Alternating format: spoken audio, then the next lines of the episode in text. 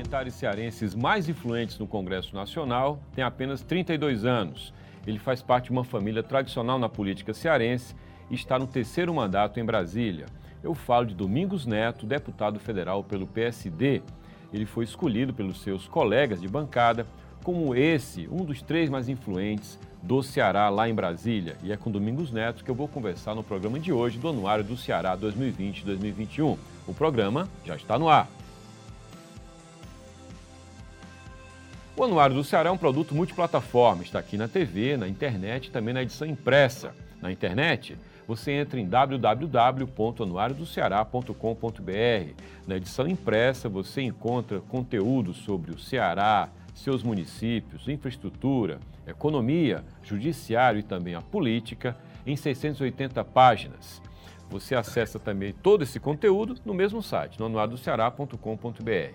Um dos conteúdos do anuário, que já é uma tradição, que já são uma tradição aqui na nossa edição, é a lista dos parlamentares mais influentes do Ceará, tanto em Brasília, como na Assembleia, como na Câmara Municipal de Fortaleza.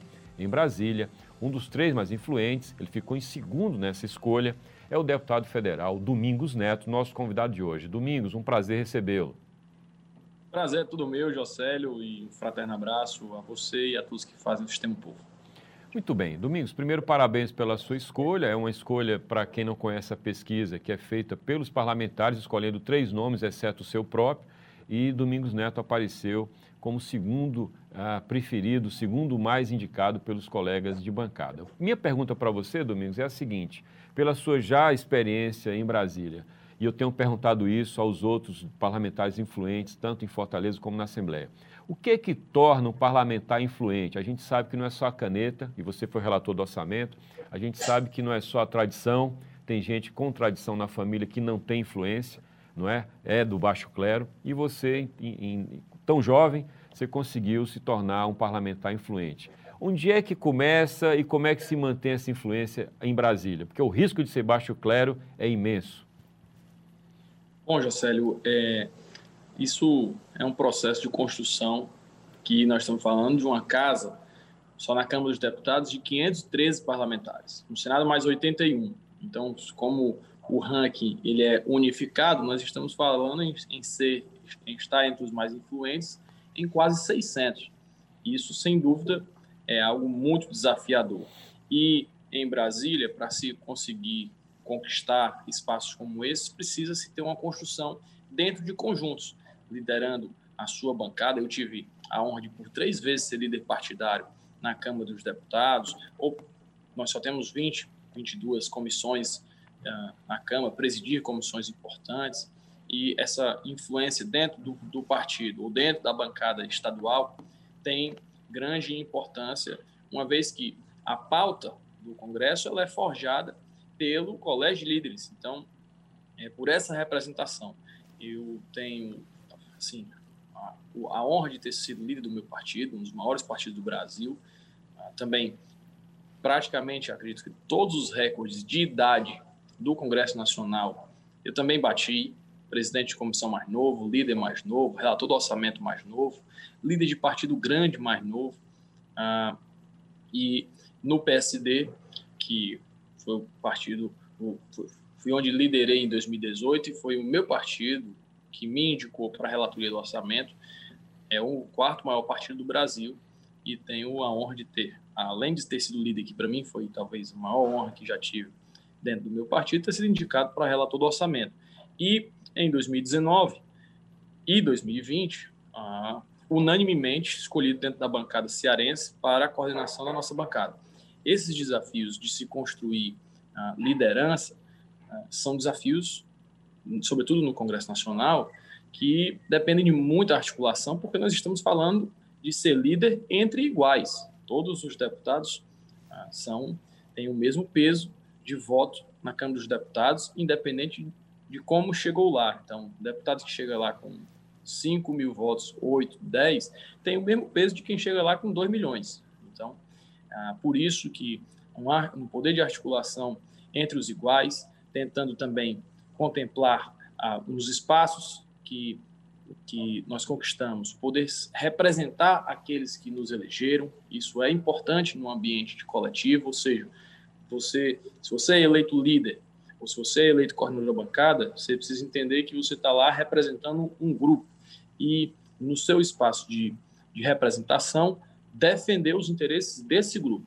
Todos os líderes que passaram e perderam espaço, via de regra, cometeram o mesmo equívoco ocuparam o espaço de posição de liderança e, chegando lá, olharam só para si e esqueceram que ah, o espaço de liderança ele é um espaço delegado e, no segundo momento, perderam esse espaço porque deixaram de ser eleitos pelos seus pares. Então, acho que o maior desafio é você conseguir conquistar essa confiança dentre iguais e depois de chegando lá, poder representar o conjunto em detrimento, muitas vezes, da sua vontade pessoal. Domingos, você diria que ser jovem, para você, é, contou mais a favor do que contra nessa sua experiência em Brasília? Eu diria, Jocélio, que eu, eu usei isso a meu favor. É, por diversas vezes, é, inclusive em disputas acirradas. Me lembro quando a primeira disputa de, que tive em 2012 para a presidência de Comissão de Desenvolvimento Urbano na Câmara dos Deputados, o primeiro, o primeiro ah, digamos assim, argumento que foi usado contra mim foi exatamente pela minha idade, eu tinha 23 anos. Né? E acredito que isso também fez com que o meu concorrente, que era um deputado de São Paulo, um quinto mandato, muito experiente, é, é, meio que não esperasse que eu tivesse tanto a capacidade de articulação política como o nível de conhecimento teórico e técnico para basear o debate que nós fizemos dentro da nossa bancada. E então eu acho que ele me subestimou. Então, acho que por vezes isso acontece. E aí eu fiz como como se faz no judô, eu usei a força do adversário a meu favor e venci o debate, uhum. tanto é que fui eleito a, a, com maioria expressiva naquele momento, a, usando da, da assim a minha juventude me, me ajudou nesse sentido e também claro não me faltará e não me falta energia para buscar para trabalhar minha rotina tem sido uma rotina muito muito pesada e, e mesclando articulação em Brasília com articulação no estado do Ceará e com dedicação muito forte sempre fiz isso de que qualquer espaço que nós possamos chegar em Brasília é, sirva ao meu Estado, sirva para trazer benefício ao meu Estado, sirva para defender as causas que sejam em votações importantes, que os interesses do Ceará estejam preservados e protegidos, ou mesmo nas questões de orçamento, que as obras estruturantes e os projetos do Estado do Ceará estejam contemplados. Domingos, você acha que o fato de você ter se tornado deputado federal ajudou a dar a você mais autonomia? Porque se você tivesse ficado aqui na cena política apenas do Ceará, você seria o filho do Domingos Filho? Eu não, não, não sei avaliar se estar em Brasília ou não faz alguma diferença nisso, porque nós temos muitos em Brasília que continuam sendo o filho do deputado, governador, senador, na, liderança. Tô ouvindo o bebê aí, tô ouvindo seu filho aí. É, é, o, é o Tomás. É. é. o Tomás, passou aqui agora. Mas é, acho que isso tem, isso tem muito do, da desenvoltura pessoal e também do estímulo do, do padrinho político, no caso. Meu ah, pai sempre hum. foi um que, que, que me estimulou a, a entrar na política, mas que sempre quis que eu tivesse a, a minha identidade independente da, da dele. Então, eu sempre me estimulou muito nisso. É, ele, ele mais, mais me projetou nesse sentido do que o que muitos outros fazem de tentar. É, a, eu já assisti casos no Congresso Nacional tristes, muito tristes, de ver filho brigando com o pai por, por questões políticas como essa. Então, no nosso caso, acontece exatamente o inverso. Se estar em Brasília ou não faz alguma diferença nisso, eu, eu acho que não. É muito mais de, um, de uma construção pessoal, evidente que acho que vocação, talento e, e, muito trabalho faz parte disso também, mas ah, no meu caso, repito, o, o, o, meu padrinho político me sempre me, me incentivou a construir um espaço próprio. O, o, seu pai, Domingos Filho, é um político muito experiente aqui no Ceará e, como dizem na crônica política, a vida inteira tomou café, almoçou e jantou política. Né? Imagino que o seu meni tenha sido parecido. E o Tomás, eu pergunto para você, também vai ter essa refeição ao longo da vida? Você enxerga a política como uma, um caminho natural na sua família? E como é que essa componente familiar, na sua leitura, ela faz bem ou faz mal para a política? Até os 16 anos eu tinha, eu só tinha uma certeza na vida que eu não queria mexer com política. Até os 16? Até os 16? Até os 16. Imagina que a sua mãe tenha concordado ah, com você. Normalmente a mãe é, prefere preservar é, o filho nesse momento, né? Ela, ela é exatamente quem mais, quem, quem, quem menos Relutou, queria talvez. que eu entrasse em política num primeiro momento. Vou até contar um, assim, é, quando cheguei aos 16 anos, aí era um ano eleitoral. Campanha dela campanha dela de 2004. E aí eu já comecei a ir para os comícios. Aí, vez por outra, quando já, já comecei a me animar, aí chegava num, numa reunião que meu pai não pôde ir, o pessoal já pedia para eu falar em nome dele. Quando ela viu tudo isso, ela mesmo me estimulou a, a ficou preocupada com isso, me, me, me estimulou a fazer intercâmbio. Então, em 2005, no outro ano, eu já fiz intercâmbio. Quando foi em 2008, que era outra campanha municipal... Você foi para qual país no intercâmbio? Eu fui para os Estados Unidos, no tá. primeiro momento. Ok. Aí, em 2008, nós tivemos outra eleição municipal, eu fiz a mesma coisa, nessa, nessa eu já coordenei um comitê de juventude. Eu tinha um... Eu, eu era... Eu criei um outro comitê, que era só de juventude, a gente fez campanha, eu pessoalmente, na campanha do Odilon.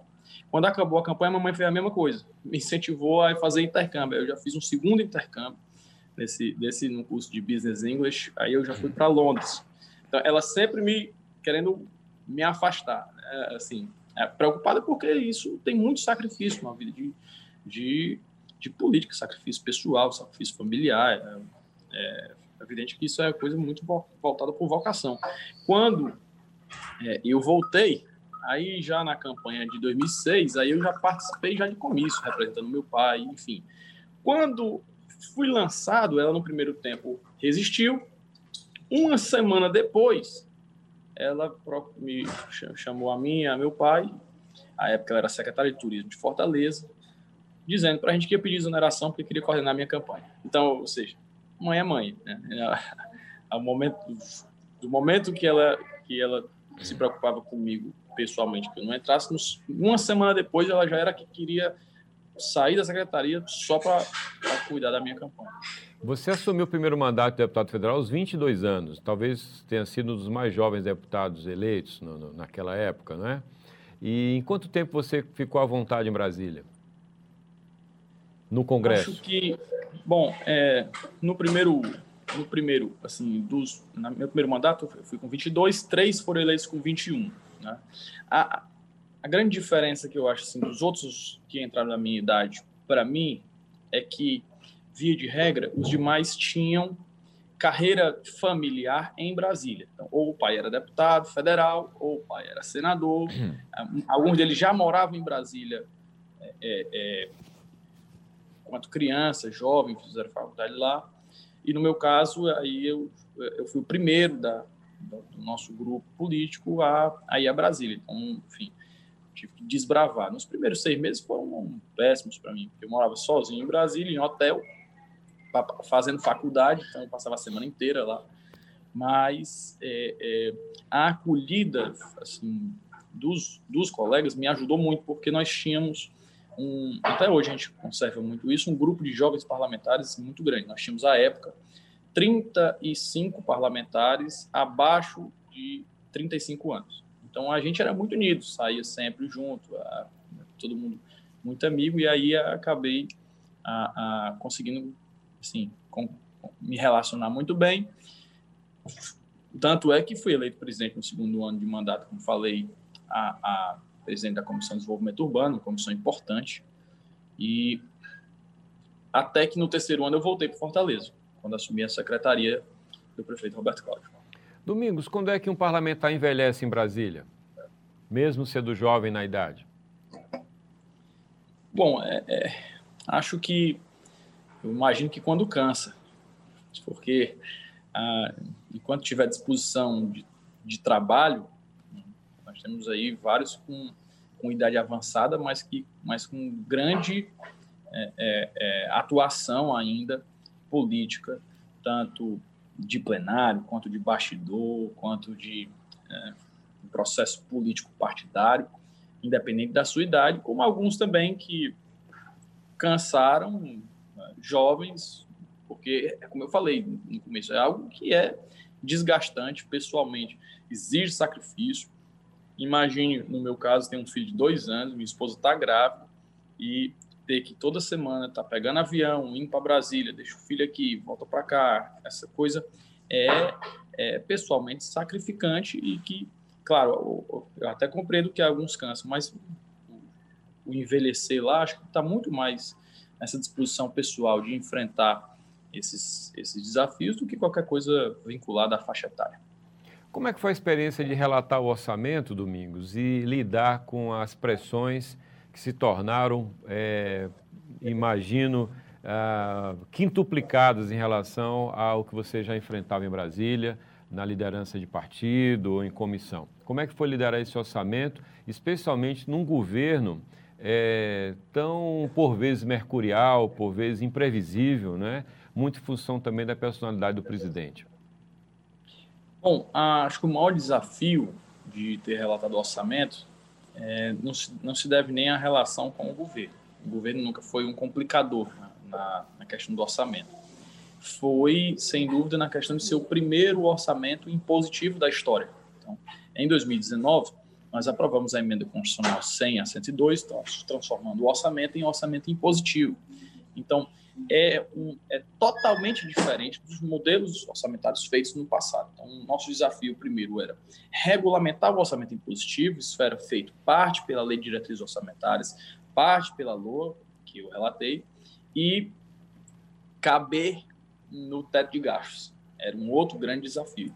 A, relatura do orçamento me permitiu também ter diálogos nacionais, conhecer os desafios nacionais, mesmo internacionais, aqui o Brasil faz parte. Veja que também passa pelo orçamento todas as contribuições que o Brasil faz a organismos internacionais, isso também da, da ONU, a, a, as, as contribuições a Banco de Fomento, enfim, tudo isso também passa pelo Congresso e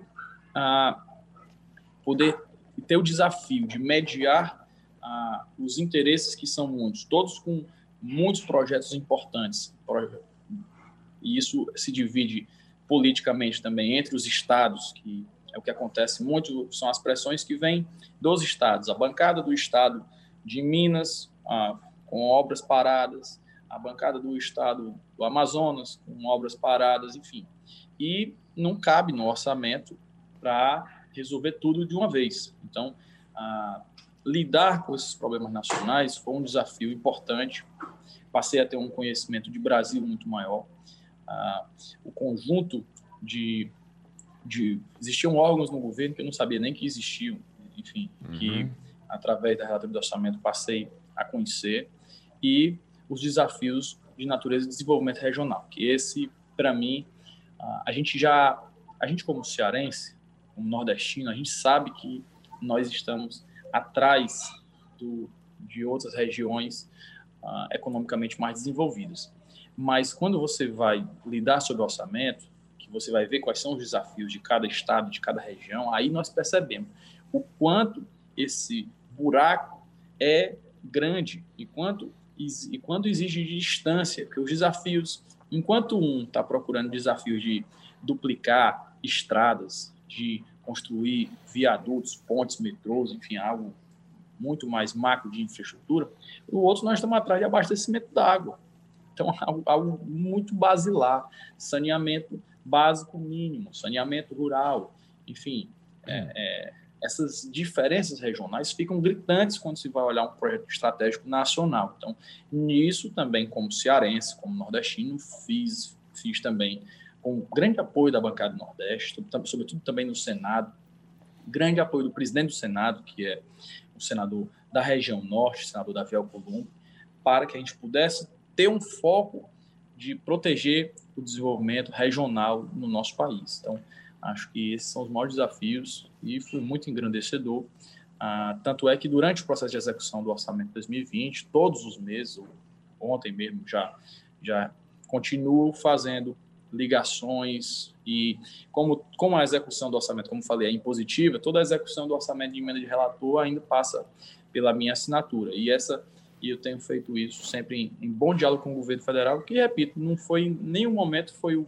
o governo federal qualquer empecilho ou desafio para o orçamento. Muito mais é a, o conjunto de interesses que está envolvido sem ter dinheiro para atender a tudo. Domingos, você acha que o Centrão é injustiçado? Acho que existe uma parcela de, de, de, desconhecimento do que é o centro. Uma coisa é o centro, outra coisa é o centrão. Né? Ah, o, quando o Eduardo Cunha foi presidente, e, e eu sempre fui contra, votei contra o Eduardo Cunha, era da comissão, é, era da CCJ, fui, fui contra o Eduardo Cunha na CCJ, depois contra o Eduardo Cunha no plenário, quando ele juntou os partidos de centro naquele momento e criou a, a, o termo do centrão, ele, ele, ele, trouxe para o termo centrão um, um peso de que funciona para o tomar lá da cá maior do que é a importância do centro na mediação dos conflitos. Veja que foi, foram os partidos de centro e, e que são em maioria e, e, são em maioria por um motivo assim de natureza óbvia. No, na nossa sociedade, o centro é maioria. Então, assim, nós, nós estamos numa sociedade totalmente radicalizada. Bote que 25 a 30% seja de esquerda ou de extrema esquerda, mais 25 a 30% seja de direita ou extrema direita, ainda assim sobram 40. Então, a maior parte do povo é de centro. Só que na esquerda ou na direita você tem dois, três, quatro partidos. Na, no centro você tem vários que não conseguem se unir. Mas no Congresso se consegue. Foi o centro que teve os votos para aprovar todas as grandes reformas estruturantes necessárias ao país nos últimos anos. Estou falando nos últimos anos, nos últimos 20 anos, tá? pegando todos os, os, os, governos, do Fernando Henrique ao Lula, a Dilma, a Temer ou ao presidente Bolsonaro. Mas o termo centrão, ele, ele, ele tira de si essa, essa condição e passa a tratar só numa questão de tomada cá com o governo. Então, isso é onde nós também nos dividimos. Veja que o bloco de centrão, o meu partido PSD, não participa junto. Então, as reuniões que foram feitas é, entre, o, entre o bloco do centrão, o, o, PSD ficou fora, porque nós não consideramos centrão, nós consideramos centro. E nós vamos estar juntos para várias causas de centro que, via de regra, é nesse meio termo entre o que quer a extrema esquerda e o que quer a extrema direita, será encontrar uma posição de centro que nós vamos encontrar o que é o certo. Aí que eu acho que é, é isso, esse é o nosso desafio. Não é qual é a sua opinião ou qual é a minha, é qual é o certo. E eu acho que o certo vai ser mediando os extremos. Deputado, é, estando no terceiro mandato, sendo tão jovem, 32 anos, né, tendo é, essa experiência já de Brasília, nesse tempo que, eu, que nós já conversamos até agora, e sabendo da importância do legislativo, sabendo também de movimentos extemporâneos que chegam até a defender a ditadura, presenciando algumas atitudes é, mercuriais, é, truculentas até do presidente da República em relação a valores como a democracia, como é que, o, como é que você lê essa dificuldade que o Congresso tem, que o Legislativo como um todo tem, de se mostrar relevante para a sociedade? Isso é um desafio de natureza estratégica para o país, para além do Congresso em si. Ah, é evidente que isso existem causas para isso ao longo de, dos anos e que nós precisamos é, é, reconhecê-las para poder combatê-las. Então, ah, veja que para a nossa é, nosso país, para a segurança democrática do nosso país, ou principalmente também para mediar os extremos, e isso tem sido um papel estratégico, onde, onde há exagero, onde há exagero do, do executivo, ou até mesmo do judiciário, Sim. em certas formas, será no Congresso onde nós teremos o palco para poder fazer uma coisa mediando esses conflitos. Agora, fazer com que isso seja compreendido pela sociedade é, uma, um, é um desafio que é do Congresso, isso todos nós, partidos e, e, e deputados, senadores, presidentes da Câmara e do Senado, temos a compreensão e é um desafio de natureza nacional, porque enfraquecimento do Congresso significa enfraquecimento da democracia e os que defendem ditadura, tenho plena convicção que estão falando sem conhecer os riscos de cerceamento da liberdade que estão iminentes em um processo como esse, uma vez que hoje ele tem direito de dizer o que quer na rede social, mesmo sob a, a, a, a sua opinião antidemocrática. E depois, a, a, tá, muitas vezes, ele achar que vai ter essa mesma liberdade num, num ambiente sem democracia, tá, tá falando sem nenhum conhecimento do que a história do nosso país já mostrou e o que acontece em outros países que não, não têm um ambiente democrático. Domingo, você está licenciado do mandato, né? Agora nessa fase, final de ano, você está de, de, corpo e alma nas eleições municipais. O grupo político do qual a família faz parte, você, seu pai, sua mãe, é, vocês é, estão trabalhando a ideia de um movimento, de um grupo que tem que pretensões? Qual o tamanho desse Estado para você, desse projeto político para vocês? Como é que você descreveria esse projeto político do grupo? Bom, o PSD hoje é o partido que tem o segundo maior número de prefeitos no estado do Ceará e acho que o nosso desafio estratégico é repetir essa posição. Acho que é, para o ano, o ano de 2020, conseguir ser o partido que faça o segundo maior número de prefeitos é o nosso desafio, a nossa meta ah, em todas as regiões, né? Assim, numa eleição Começando é por Tauá, né? Porque vocês naturalmente têm claro. Tauá como foco porque é a origem da família, né? E é um cenário bem claro. complexo lá, né? Claro. Uh, em Tauá, minha mãe é pré-candidata a prefeita, já foi prefeita por três vezes. Acho que será a primeira vez em Tauá que nós vamos ter uma eleição com quatro, cinco candidatos, coisa que nunca aconteceu mas acho até que com a reforma política que nós fizemos sem coligação proporcional, vai ser um, um é uma tendência que ao longo dos anos se aumente o número de candidatos, até por questão de, das regras eleitorais postas, é, é, e nós vamos ter na nossa cidade um momento diferente, que estou muito otimista, vamos trabalhar muito, mas muito otimista pelo pelo grupo forte que nós montamos em, no nosso município. Mas quando se trata também de partido, e aí é onde se diferencia a, o grupo de um deputado de um deputado federal para a construção de partido, é que para deputado nós conseguimos construir só com a liderança, digamos, regional, é, que usualmente os deputados estaduais ou federais representam uma, uma região. É, para partido, nós colocamos o partido no estado do Ceará inteiro. Então, o PSD tem candidatos a prefeito em todas as regiões do estado do Ceará, da região metropolitana, Cariri, Zona Norte, e Sertão de Crateús, Sertão Central, Litoral Leste, Oeste, enfim.